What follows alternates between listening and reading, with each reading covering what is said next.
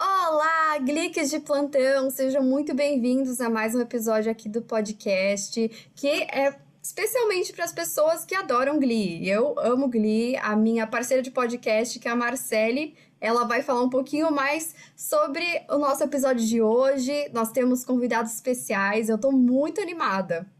Oi, pessoal, tudo bem? Quanto tempo aí, né? Chegamos com mais um episódio. Agora a gente vai falar um pouco sobre os episódios, né, dessa terceira temporada, que fala do West Side Story, né? Esse musical que foi, nossa, muito bem representado em Glee. Então, a gente vai falar um pouquinho desse tema que a gente particularmente gosta bastante. E hoje a gente tem aqui os convidados, como a Isa falou, mega especiais. A gente tem a Mari e o Vini, que já estiveram aqui com a gente, né, na temporada passada. E foi um bate-papo mega divertido, muito especial. E hoje também com a Ju. A Julia nunca esteve aqui com a gente, né? Mas ela participou de uma live nossa, e aí agora ela resolveu também participar de um podcast com a gente. Pode falar aí, pessoal. Quem vai primeiro? Pode ir. Oi, gente, é um prazer estar de volta. Estou muito, muito, muito feliz de falar de West Side Story, porque é uma das memórias mais quentinhas que eu tenho de Glee, é do episódio da apresentação. Então, estou bem animada. Galera, tudo bem? Prazer estar de volta aqui, muito legal estar com vocês. Animado para falar de West Side Story também, a terceira temporada tem um super apego emocional para mim. E é isso, legal, feliz de estar de volta. Oi, gente, estou muito feliz de estar aqui, primeira vez num podcast, meu Deus! Já vai se acostumando. Ai, pô, eu tô animada também, eu acho que West Side Story, os episódios que falaram desse musical foram importantes, assim, pra mim também, nessa questão de conhecer mais musicais, então eu tô animada também pra gente discutir sobre. Isso é até uma pergunta que eu ia fazer pra vocês. Quem aqui já conheceu West Side Story antes do Glee? Ninguém conhecia? Eu tinha uma amiga que era muito fã do filme e ela tentou por muito tempo me convencer a ver, mas assim, não vi. Ela me passou, inclusive, o famoso torrent. Na época não era nem torrent, era outra coisa. Ela me passou, era RVMB, sei lá. Me passou aquilo. Você lembra disso, Vini? Não, era mais legal de você baixar em RMVB que vinha a legenda em amarelo estralando assim, ó. Sim! Era... Nossa, que desespero. Era impecável. Isso é muito 2011, meu Deus do céu. Muito! E ela me passou e eu nunca vi, inclusive. Eu ainda não vi, porque estou me guardando para o filme do Steven Spielberg agora. Desde que eu descobri que ele vai vir, eu falo assim, não, eu quero conhecer assim. Então, para mim, veio Glee, assim. West Side Story é Glee. Acabou. Ô, Ma, eu não sei, você já assistiu um musical?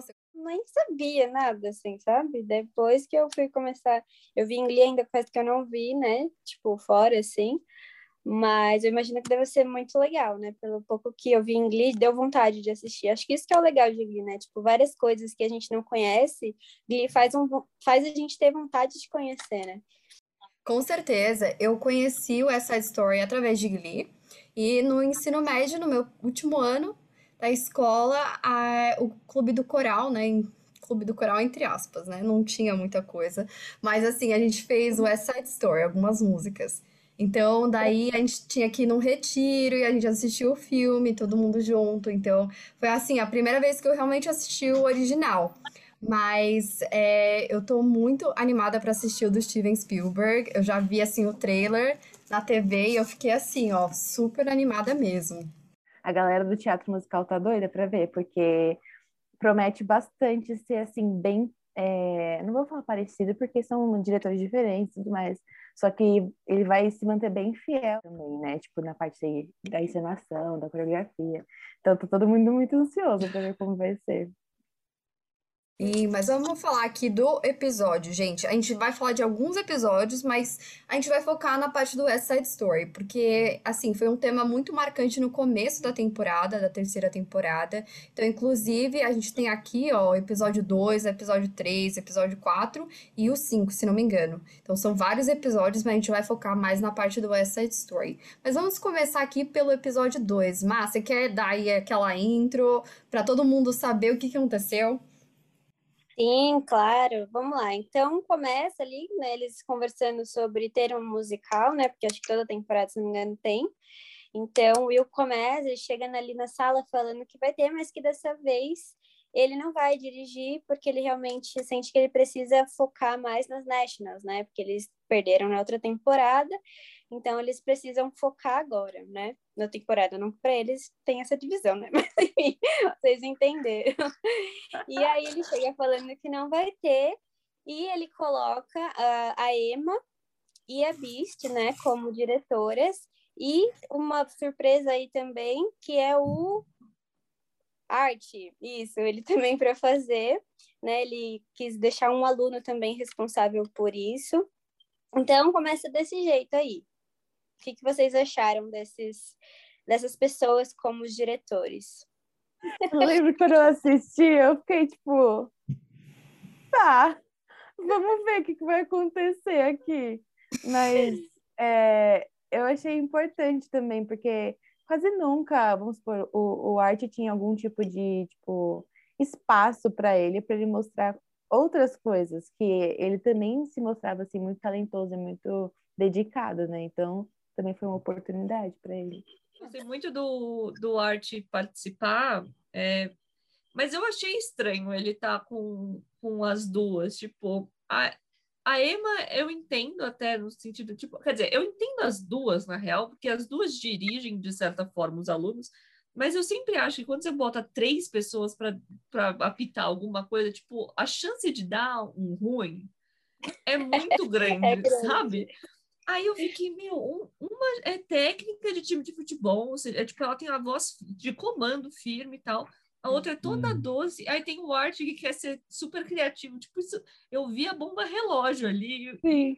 Deu tudo certo, né? Assim, você falando agora, eu parei de pensar, se a gente pensar, não foi um trio tão ruim, porque é exatamente isso. Tem, o comandante, que seria a Bístia. Aí tem a Emma, que seria, a apaziguadora, ou ai, gente, vamos se amar e tudo mais.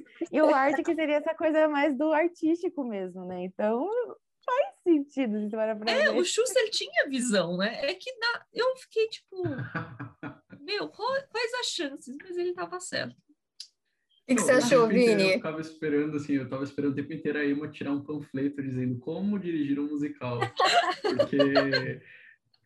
Não, e o que eu acho legal, assim, uma das coisas desse trio é que o que eu gosto de Glee, assim, é que o cast todo é muito bem feito, assim, a Gemma Meis é a melhor pessoa para fazer a Emma na história, não existe outra atriz para fazer a Emma do que a Gemma Meis, sabe? Eu me sinto muito, eu vejo ela muito maternal, muito mãe, sabe? Cola, abraço e tal. E, então, assim, essa trindade que se formou foi muito necessária, eu acho. Mas o tempo inteiro do episódio eu ficava pensando como que ela não tem um panfleto sobre isso, que ela tem panfleto sobre tudo. Menos sobre como dirigir um musical. Mas, cara, porque a escola não valoriza, né? A gente vai falar mais sobre isso. Então, acho que deve ter rolado uma censura ali, não. De artes, a gente não quer... melhor não fazer. Nada, não. Deixa quieto, não. Deixa quieto.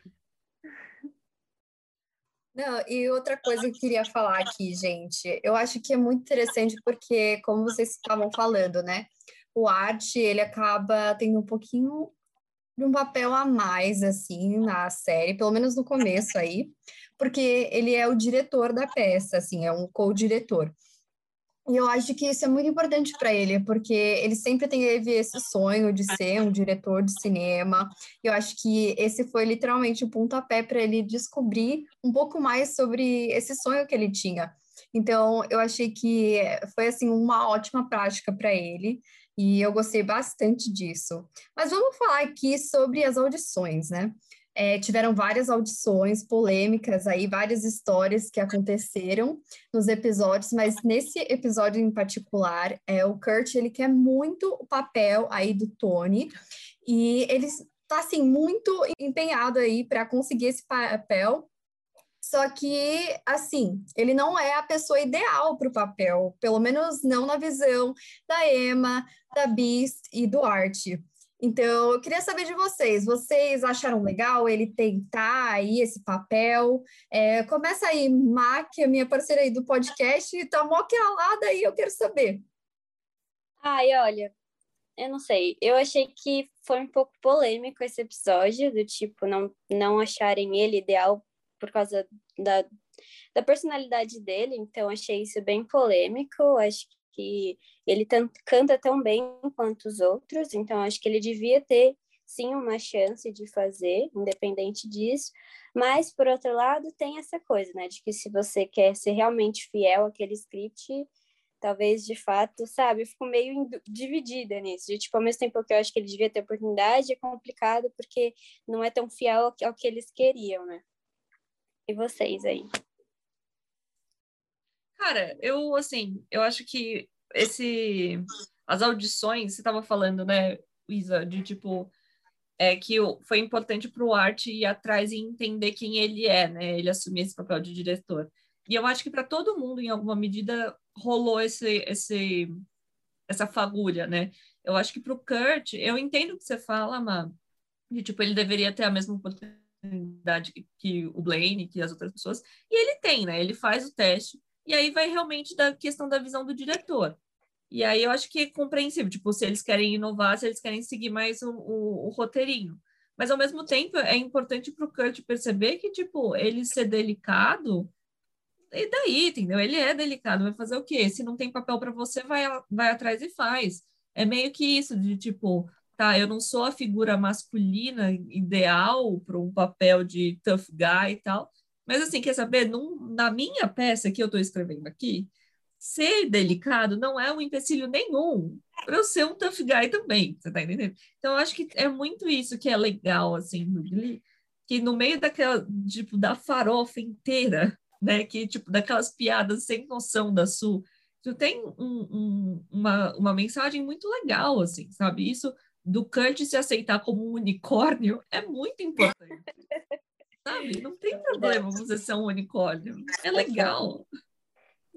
Eu super concordo, ao mesmo tempo me entristece um pouco, assim, vendo ele fazer audição, porque o Kurt sempre se doa, na verdade, ele doa o espaço dele para outras pessoas. Quando ele perdeu para Rachel Defying Gravity na primeira temporada, tipo, me dói até hoje de lembrar aquilo. E aí, de repente, ele tá com o namorado dele fazendo a audição, de repente ele fala, não, acho que eu não quero fazer o Tony, vou seguir para outro papel. E não é, entendeu?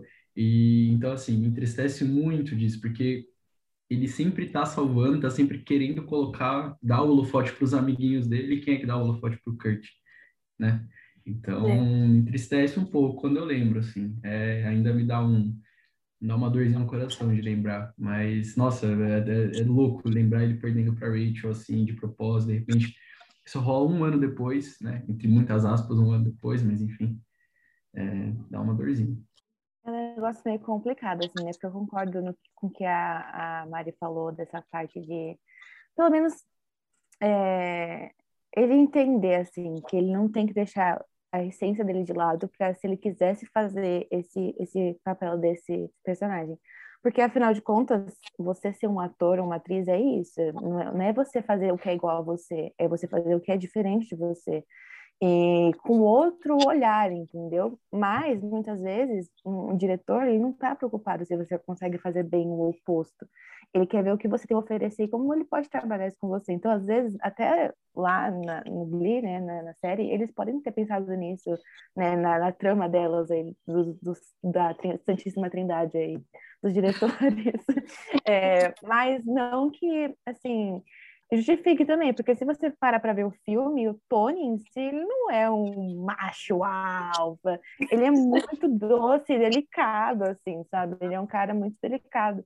Então, não teria também um empecilho, mas aí eu entendo por que eles veem o Blaine como. Porque o Blaine, ele é um cara delicado, mas ele também tem essa parte que as pessoas consideram a masculinidade, assim, né? Que ele não é só o feminino, ele tem os dois muito bem colocados. E acho que isso que é, entre aspas, o problema que as pessoas veem no Kurt, porque ele é muito feminino, sabe? que para assim, que ele vai percebendo depois que não é problema nenhum, né? Porque é exatamente quem ele é, né? Então, eu concordo também com o que o Vinícius falou de ele meio que se sabotar, sabe? Assim, constantemente. E mais pra frente ele vai percebendo isso, né? Tipo... Não, eu ia falar que, assim, de Tony delicado ou não, a gente tem o 2021 é o Anson Anger, né? Então, tipo, o ator, ou seja, é o Augustus, cara, que tá lá fazendo o Tony. E aí, vamos brigar com quem? Né, papel sentimental ou não, cara, é um ator totalmente oposto do que... Né? Me lembrei enquanto ela falava, é verdade mesmo, essa parte do... E a Emma, eu gosto desse episódio porque ela reconhece que o Tony tem esse lado, né, mais delicado mesmo. Quando ela defende o Kurt, ele fala, ela é quem dá a chance, né? Porque a coisa mais triste, eu acho, que de tudo isso é a reação à audição, à segunda audição do Kurt, né? Porque aí você quebra, tipo, é uma falta de delicadeza que realmente machuca a autoestima da pessoa, né? Tipo, ele não é um ator, primeiro que ele não é um ator profissional, né? Ele é um ator de escola, que ele quer muito papel, sabe? Deixa o menino, que coisa! É verdade. Eu achei muito feio isso. As pessoas acham demais. Que assim, se falar a verdade pra pessoa, tipo, é óbvio, ninguém quer mentir pra ninguém, pra pessoa quebrar a cara pra frente. Mas é um lugar que ele poderia ter a chance de fazer, sabe? Pelo menos fazer a audição. E aí, mesmo que, tipo, ele fala assim, a pessoa fala assim, olha, você foi muito bem, sei lá, tipo, a sua audição foi boa. Só que não é o que a gente procura, porque normalmente, às vezes, é assim, né? Tem os perfis e tudo mais. E, né, tipo, ia ser uma coisa pra acontecer com ele também.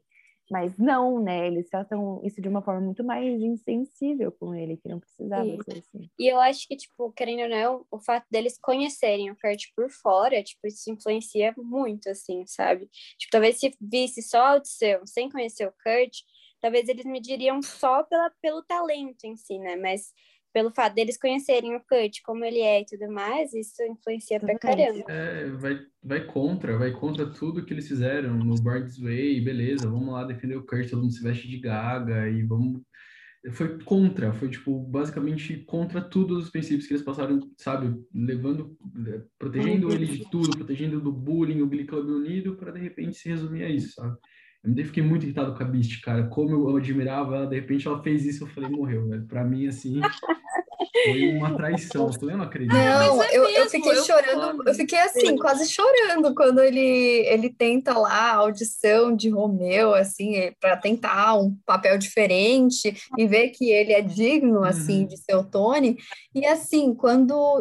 isso acontece, assim, todo mundo começa a rir dele, até mesmo a Rachel que tá ali para incentivá-lo, né, porque os dois têm esse sonho de planeada.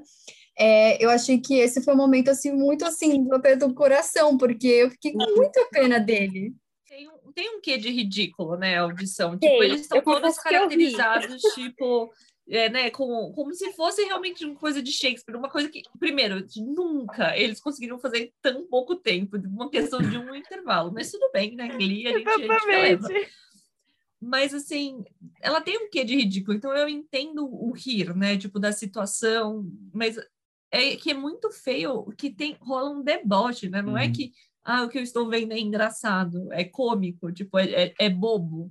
Né? É uma risada de deboche, eles estão rindo dele falhando, né? Isso que me mata. E a Rachel ri, depois que o Vini falou que realmente do Defying Gravity, tipo, ele cede o lugar para ela, sabe? E aí ela vai lá, ele vai lá, pede ajuda para ela, e ela ri da cara dele, tipo, que filha da mãe! A gente não pode falar muito da Rachel, né? Porque assim, olha, ela é complicada, aquela menina. Ela é demais. Mas vamos terminar aqui esse episódio 2. Só falar, assim, que o Blaine termina aí o episódio ele se apresentando com a música Something's Coming, que ele arrasa muito na audição, e por essa razão ele é conhecido aí ele é chamado aí para ser o Tony, e ele consegue o papel que, assim, ele nem estava tentando, né, conseguir o papel, ele pede para fazer um outro personagem, e daí eles... Mas espera aí, Você não quer fazer o Tony, assim, daí ficar com aquele suspense no ar, né? Se ele vai realmente fazer o papel do Tony ou não. Eu achei que isso foi uma ótima forma, assim, de terminar esse episódio. Foi. É aquele episódio que, tipo, não dá pra você não assistir o outro depois, sabe? Não, não acabou assim. Real. É, ainda mais que o Kurt sai mó tristinho, né? Tipo, sim, ele tá vendo de longe e ele fica, tipo... Merda. Mas só um comentário sobre a performance do Blaine. Tem uma viradinha que ele faz que é perfeita, que ele faz uma carinha de assustado, assim, é muito boa. É muito... Eu adoro esses momentos que eles encarnam, assim. Eu acho que todas as performances do Blaine pra mim são, tipo, incríveis. Ele tem todos os trechinhos, assim, que ele faz, que é muito bom. Peraí, deixa eu clicar aqui. Muito lindo, parece. Ok, gente, vamos falar aqui do próximo episódio que tem a ver com West Side Story. E esse daqui é um que eu gosto bastante, porque ele fala muito sobre o Mike Chang, que é um personagem que realmente fica, assim, muito de lado, a maior parte das temporadas, a maior parte dos episódios de Glee, e nesse episódio ele tem bastante destaque. Eu achei que foi, assim, um arco bem interessante, porque faz muito sentido, eu acho que para o personagem dele e tudo mais, que é, no caso, ele tá indo mal, assim, foi mal entre aspas, né? Mas para, assim, os coreanos, ele foi muito mal, ganhando um A menos numa prova, daí o pai dele fica revoltado, vai lá na escola, reclama, assim, sobre o que aconteceu, e ele fala, assim, que o Mike precisa focar nos estudos, e é isso. Só que, assim, o Mike faz parte da equipe aí de futebol americano, e a treinadora Beast, ela fala com todo mundo que eles precisam de mais atores para fazer o West Side Story. E isso é mais ou menos uma forma de incentivá-los a ganhar uma nota extra, assim, né? Quando eles estiverem fazendo futebol. Então, daí ele fala assim, talvez seja uma oportunidade para mim, né? Eu tenho que fazer isso para o esporte, então... Vamos tentar, né, fazer uma coisa que ele já gostava, mas que ele estava, assim, com receio de tentar, porque ele estava aí, né, com essa disputa aí com o pai dele, nessa questão da nota. Mas o que vocês acharam disso? Vocês acham que faz sentido ele tá, assim, né, com esse momento de introspectivo, assim, sabe, para descobrir se é realmente dança que ele quer fazer da vida ou não? Eu achei que esse foi um episódio bem decisivo para eles. O que você achou, Vinícius? Você tinha comentado isso no nosso grupo, você falou assim, eu gostei que vocês mencionaram bastante do Mike, fala aí. Eu gostei, porque o Mike é um personagem que eu gosto muito dentro da série, eu gosto muito do Mike. E, na verdade, que nem eu falei, é uma justiça também, né, ele poder fazer, porque lá no Rock Horror ele ia fazer e, de repente, não fez mais por conta do pai também. E depois ele tem um espaço ali, eu acho super legal a narrativa dele como um todo. E eu me identifiquei muito depois, assim, revendo os episódios algumas vezes. O Mike, ele representa muito essa indecisão da carreira. O que a gente vai fazer depois da escola? Será que eu quero? É o típico clichê, né? O pai que quer que o filho seja médico, ponto. E, de repente, o médico não quer, ele quer ser dançarino e tal. Eu acho legal, eu gosto muito do Mike, cara. É um personagem que eu gosto muito da construção dele, assim, como um todo, no clube inteiro, eu gosto muito. E, muito bom. Fiquei feliz por ele. E vocês, meninos, o que vocês acharam aí desse momento do Mike? Eu gosto muito também do Mike, assim, eu acho que ele tem um arco um pouco parecido com o da Britney, de assim, ele vai ganhando espaço, né, ele vai crescendo, ele nunca chega a ter tanto espaço quanto ela. Eu acho que talvez esse seja o maior destaque que ele teve realmente na série ali, e para mim isso é importante, né? Porque como a gente estava brincando nesse lance de tudo ser sobre a Rachel, eu acho que a série, ela ganha muito quando ela sai a Rachel, obviamente, a Lia Michelle é muito talentosa, eu gosto muito. Eu comecei a assistir Glee por causa dela, mas eu acho que a série, ela ganha muito quando ela abre, expande para os outros personagens, assim. E o Mike, eu sempre fiquei muito impressionada com a dança, tipo, ele claramente é o que sabe dançar melhor.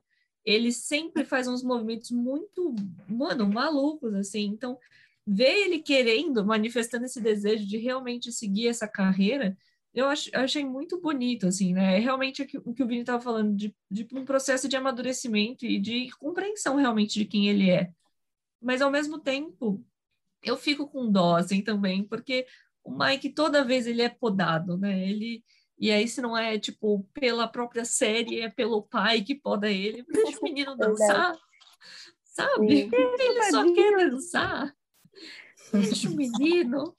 E vamos combinar que, assim, a menos... Poxa, ele tirou um a menos fazendo o Glee Club e jogando futebol americano. Tipo, ele tá mandando muito bem. O cara é um gênio, né? O cara, meu... Tá mandando um. Tem o melhor dos dois mundos, dos três mundos. Tipo, como assim? É verdade. Exatamente. Eu sinto muito isso. O que vocês dois falaram de representar muito bem esse questionamento da adolescência para a fase adulta, assim, né? Que a gente começa a ter. Além disso também, de que... Eu ia até fazer uma analogia, assim, que... o Mike e a Britney, eles são praticamente a mesma coisa, só que a Britney tem mais espaço na série do que o Mike, né? Porque os dois, quando tem dança, são os dois que aparecem, assim, em primeiro plano. Mas eu achei importante ter esse espaço para ele também, porque dá esse espaço também da identificação, né? Tipo, do jovem ver e falar assim, nossa, eu também não sei o que eu quero fazer da vida. Tipo, eu também tenho esse lado artístico, não sei se eu devo seguir ou não. E é legal que... Eu acho legal esse lance da relação dele com o pai, dele ter que peitar um pouco o pai, sabe? Porque às vezes a gente tem esses momentos mesmo, né? E é uma grande insegurança, eu acho que compartilhada, assim, de realmente decepcionar, né? O seu pai, a sua mãe, ou quem te criou de alguma forma. Então, eu acho que essa cena, a cena também da Santana se assumindo, acho que pra avó, tipo, são cenas que me marcaram muito. Eu acho que justamente dessa... de falar assim, não, eu quero isso. É tipo, realmente, é um nível de amadurecimento, assim, interno. Eu acho um episódio muito nostálgico por causa disso, assim. Eu lembro muito de mim mesmo, sabe? No último ano. Porque realmente não é uma escolha fácil, né? E querendo ou não, a gente sabe que a gente pode mudar de carreira ao longo da vida, mas a gente não pensa assim, né? Quando a gente escolhe uma carreira, a gente pensa em ficar bastante tempo. Então, eu acho que é uma escolha muito complicada. E essa coisa da Mari, que a Mari falou realmente, de você... peitar e falar, é isso que eu quero, tipo, meu, leva tempo. E, tipo, eu lembro de mim, assim, sabe? Eu queria psicologia. E, assim, né? Psicologia, né? Lá aquelas coisas muito aceitas, né?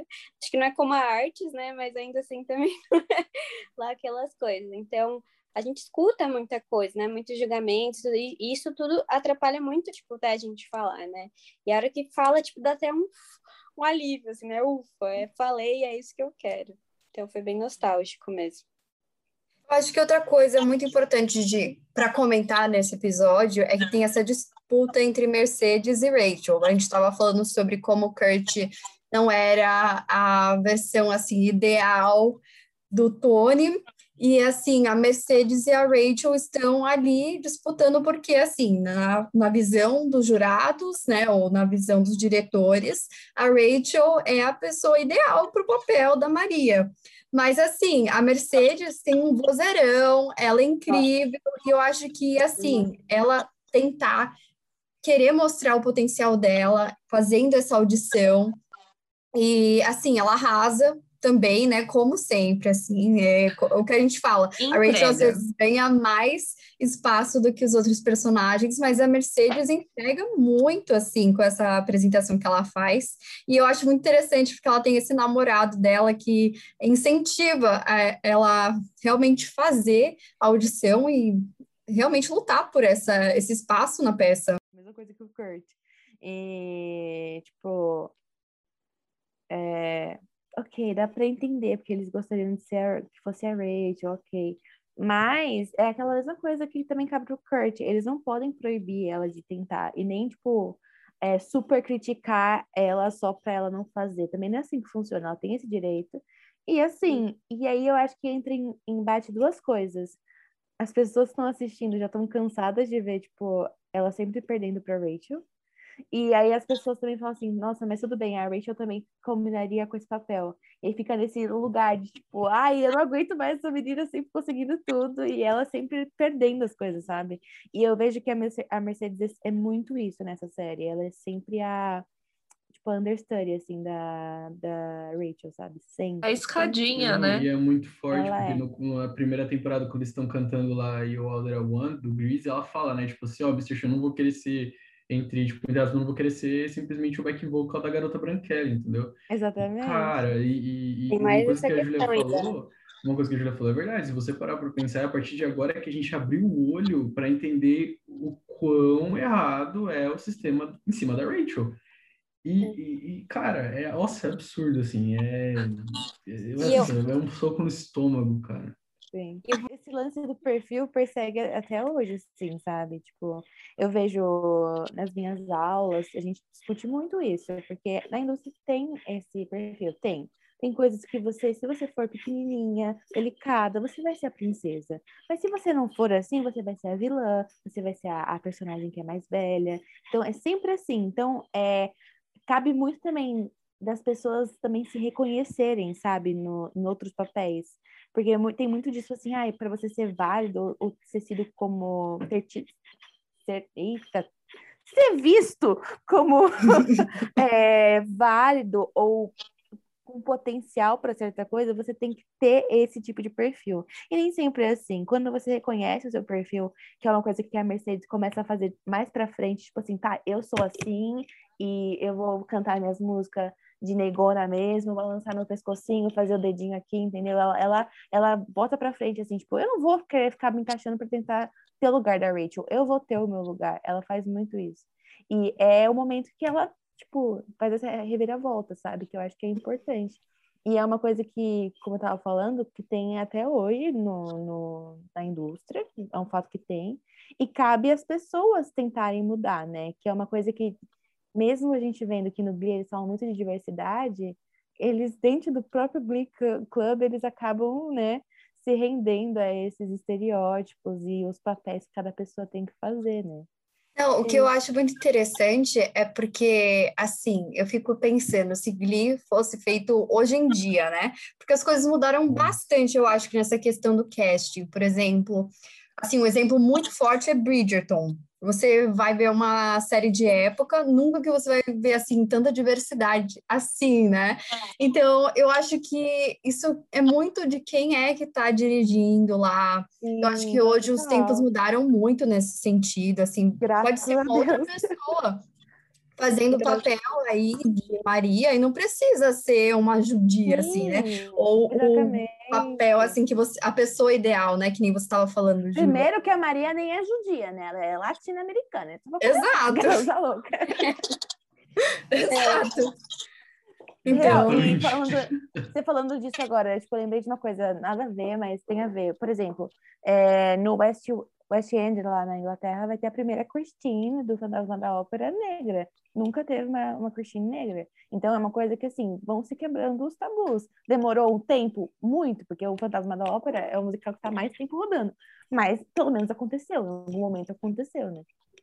Mas é curioso pensar nisso, assim, mesmo, porque em 2008, tipo, acho que é 2008, né, essa temporada, ou um pouco depois. 2011. Isso, 2011, nossa, vixe. Em 2000, mas mesmo assim, nessa época, Glee era muito o símbolo de diversidade, né? Uhum. Tipo, eu lembro muito de uma piada do Anjos da Lei, que o Channing Tatum fala assim, o que é isso? Isso é Glee agora? Tipo, de falar que as pessoas têm que se aceitar e não sei o quê, né?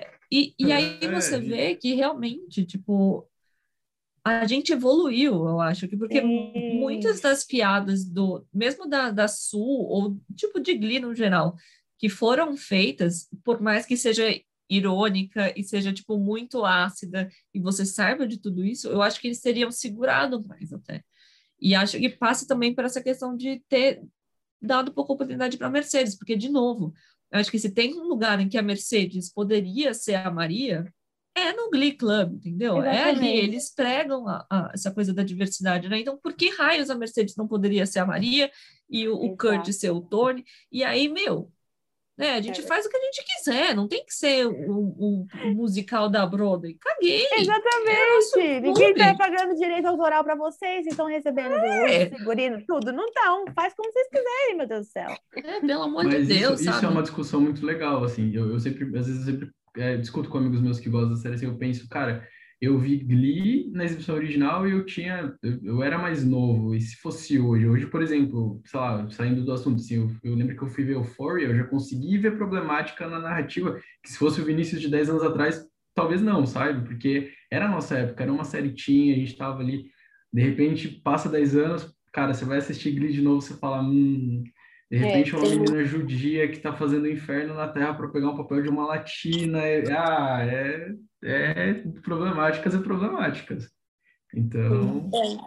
Mas também é uma prova como a TV evoluiu, eu acho, né? Total, assim, mesmo de como essas reflexões ainda são muito embrionárias, né? A gente está falando de uma indústria majoritariamente branca, majoritariamente cis e hétero e masculina e etc, etc, etc. Mas, assim, que hoje a gente tem espectadores críticos o suficiente para questionar, mas espera aí, né? Tipo, por mais que a gente tenha muita discussão, acho que às vezes de rede social, que é tipo, gente tentando lacrar errado, ou, sabe, coisas assim, que acontecem também, eu acho que ao mesmo tempo isso é bom, porque realmente mostra que a gente abriu o olho, né, para uma situação. Porque a Mariana também, de 10 anos atrás, ela ia ficar incomodada que a Mercedes não está tendo espaço porque ela gosta da Mercedes, mas ela não ia entender, talvez, a narrativa racial que tem por trás. Sim, né? O problema, inclusive, de tipo, é uma menina latina, não tem uma... Tinha que ser a Naya Rivera, porra. Se a gente fosse levar em consideração. Sabe? Assim, eu acho que é interessante isso, realmente, às vezes, de a gente revisitar uma série como vocês fazem no podcast, porque realmente você consegue... abrir o seu olho para tanta coisa que você passou despercebida, né? De parte técnica, de parte... Enfim. Hoje eu vejo o Glee, me irrita a edição de um jeito. Muito, muito. Mudança de câmera, pá. Naquela época... Câmeras, não tem época. É muita coisa que a câmera muda muito rápido. Você fica até meio tipo, calma. Meu, parece o Bohemian Rhapsody isso, velho. Que desespero. Nossa, me dá muito nervoso. Eu vi com meu pai, eu acho que eu tava vendo o piloto, alguma dessas, assim, ele cortou a magia pra mim, porque no primeiro episódio eles estão tocando a Stop Living, aí o Corey tá na bateria, assim, aí de repente ele sai e canta, e meu pai olhou pra minha cara e falou, nossa, mas que mentira, ele saiu da bateria e continuou a música, eu falei, não quebra a magia pra mim, e eu parei, cara, é isso, a música continua, quantas vezes ele saiu da bateria e a música continuou, cara. Verdade. Mas aí, nesse ponto, eu vou passar pano para a série, porque musical é suspensão de crença, e, assim, as pessoas não saem na rua cantando, entendeu? Então, tudo bem. Então, isso tudo bem. A gente tem que assistir musical sem pensar em sentido, né? Porque não tem. Vocês chegaram a ver o In The Heights? Eu quero muito assistir. Não. Meu, assim, tem suspensão de crença, assim, vocês vão ver In The Heights, que é tipo um negócio mega grandioso, assim. In The Heights Nossa. Não, é engraçado porque você falou aqui de In The Heights e é um filme que, assim, você olha, nossa, que diversidade e tal, só latinos, só que o filme foi criticado também, entendeu? Sim. Porque tem... Eu tava vendo isso hoje, eu não tinha visto. Sim, não, eu acho que isso é muito interessante, porque realmente é uma conversa muito relevante pra gente assistir coisas que a gente assistia no passado e olhar com outros olhos. E eu acho que é muito, muito importante a gente falar sobre isso. E realmente, né, Santana podia também ter disputado aí o papel da Maria. Tem total direito. Não, a Santana é muito injustiçada. É só isso que eu digo. A Santana é a melhor personagem. É uma problemática também, né, do estilo. E a Santana tem que ser a vilã sempre. Por que não pode ser a Maria, né? Sempre tem que ser, não. Exatamente. Ela vai ser a Anitta porque a Anitta é a irmã malvada que não quer deixar ela ficar com o cara. Não, mas peraí, e se ela fosse a Maria? Ia ser a luz melhor. Porque também isso ia ser desenvolvimento de habilidade, entendeu? Cadê os professores nisso? Para tentar ajudar os alunos a crescerem enquanto performance? A gente já está questionando já a didática de tudo já. Gente, vamos combinar? A ideia do professor é expandir os seus horizontes. É falar, vai lá, se joga, tenta, eu vou te ajudar aqui. Fica botando o fim para dançar, entendeu? Mas não tem uma pessoa para falar, Santana, seja boa, e brinca de boazinha, seja Maria. Ah... O que é bom a gente falar sobre isso aqui é que nesse episódio acontece essa reviravolta, porque a Rachel recebe o papel da Maria e a Mercedes já estava meio que muito brava, porque o Will queria que ela soubesse dançar e tudo mais, o que no caso nem o Finn sabe, que tem muitos solos, mas assim, isso é história para outro episódio, né? Mas assim, por conta disso, ela acaba se mudando para o Troubletones, e eu acho que isso foi um momento muito especial, porque, primeiro, ela reconheceu que ela não estava sendo valorizada ali no Glee Club, mas também porque ela viu que ela podia realmente lutar por uma coisa, assim, maior do que só ser a understudy da Rachel. Então, eu achei que isso foi muito importante nesse episódio. Total. Sim. E sabe o que eu acho que você está falando disso, né? Do destaque e tudo mais. É tão bizarro que, às vezes, eu me pego eu caindo nisso, de, tipo... Eu querer a Rachel sempre também, sabe? Porque eu gosto muito dela. Então, às vezes, quando ela... Tipo, esse mesmo. A primeira vez que eu assisti, eu fiquei... Não, a Rachel tem que ganhar, sabe? Mas, tipo, já na segunda vez foi diferente. Eu falei, não, cara, tá errado. Tipo, a Mercedes tem que... Ela cantou bem demais, sabe? Eu já fiquei... Pera, não é bem assim. Então, eu acho legal ter, finalmente, esse reconhecimento pra ela. E, justamente, eu acho que Troubletones foi importante pra isso.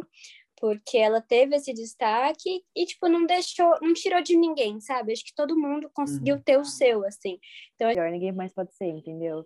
Então, é isso o tempo todo. E eu acho que, no começo, quando a gente é mais novo e assiste, a gente se vê muito nela. Tipo assim, não, tem que ser, eu tenho que ser o melhor. Só que depois, quando você começa a crescer, você fala assim, tá, eu não preciso ser o melhor. Tem outras pessoas que vão ser melhores que eu, mas... Sim, eu posso fazer o meu, sabe? E é uma coisa que a Rachel não entende. Nem na última temporada eu acho que ela entende isso daí. Se tivesse uma continuação, ela ainda não ia estar entendendo. Cá entre nós, pessoal. Nem a Lia Michelle entendeu isso, gente. Pois é, menino. Polêmica. Olha o shade. Lia, se você estiver ouvindo isso, we love you. Mas gente, eu ainda acho que, tipo, isso foi a melhor coisa que aconteceu pra Mercedes, assim, porque... E para os espectadores, porque também assistiu o Bolton, tipo, tinha algumas das melhores performances de Glee. Eu acho que Rumor Has It com Someone Like You é, tipo, memorável. É memorável, um negócio muito fora do normal.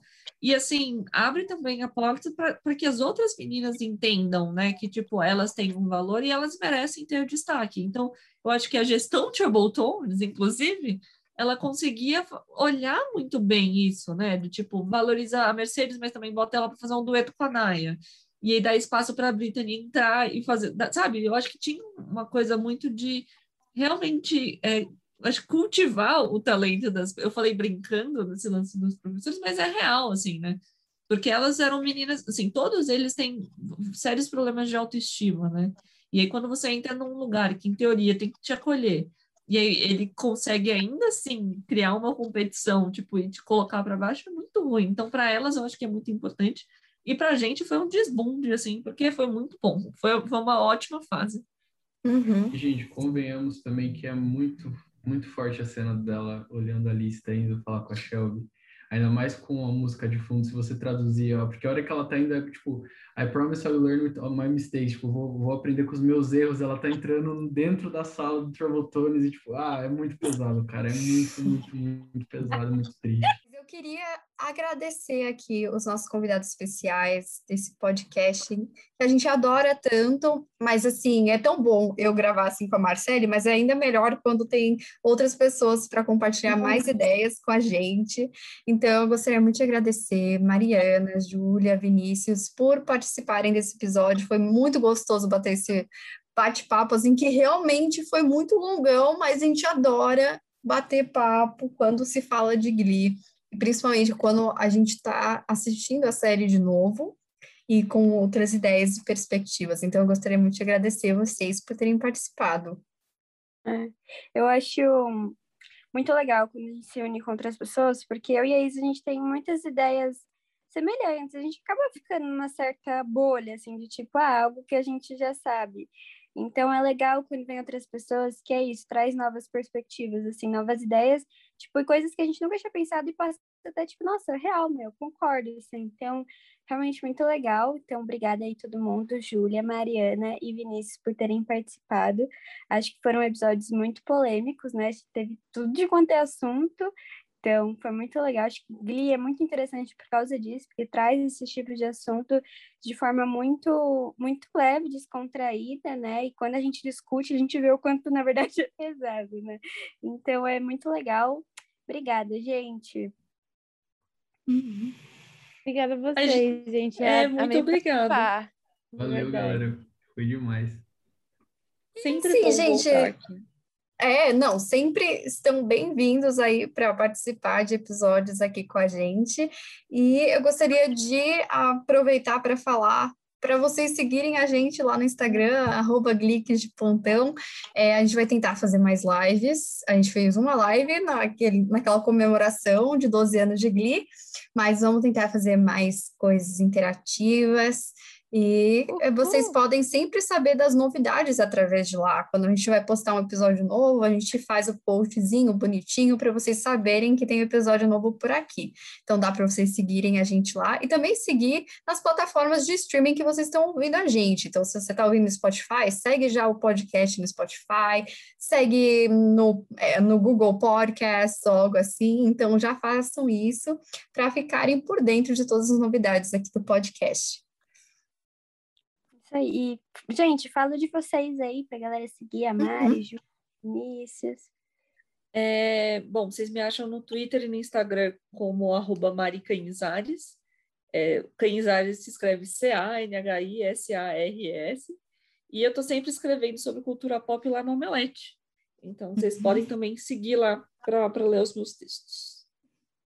Maravilhosa. Vocês me acham no Instagram? Eu sou Oliveira Vinícius _ aí, bem... meio não fácil, mas fácil. E tô sempre por lá. E é isso. E meu Instagram, que a rede social que eu mais uso, é @JuliaBassoli. BASSOLI. E eu posto umas reflexões, canto, posto umas coisas aí, gente. Me sigam. Boa. É isso. Tchau, gente. Beijo. Tchau. Beijo. Até a próxima. Valeu.